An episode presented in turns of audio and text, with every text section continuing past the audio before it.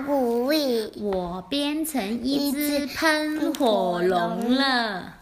有一只蚊子名叫波泰，它会传染喷火病。波泰最喜欢吸爱生气的人的血。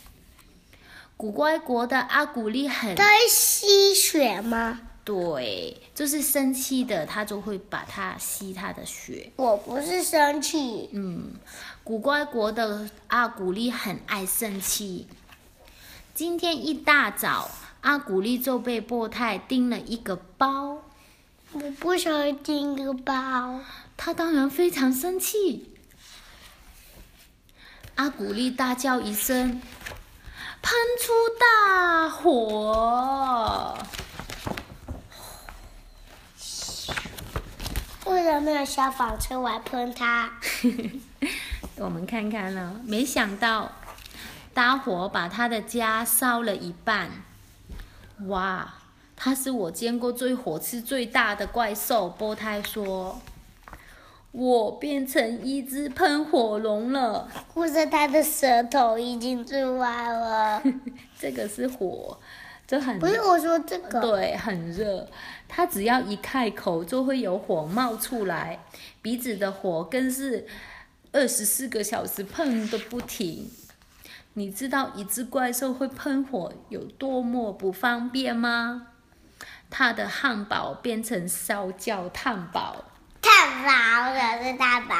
它不能刷牙了，玩具也被烧掉。连邻居也惨遭他的毒火。才一会儿，他就烧掉了一间房子、两棵树和三个油桶。打喷嚏的时候，还烧到他的好朋友吉普啦。哪边是吉普？烧到他朋友了。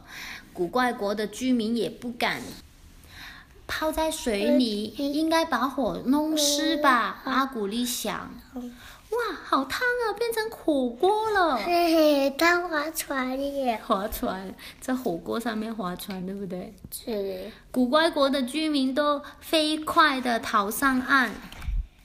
泡在水里不行，埋在沙堆试试看。阿古丽用灭火器，在冰箱里应该可以了吧？吹湿它。哈哈，他以为自己在过生日吗？吹蜡烛哎！蚊子波太说：“没办法了吧？”波太说：“又饿又气的阿古丽伤心的哭了起来，哭了好久好久好久。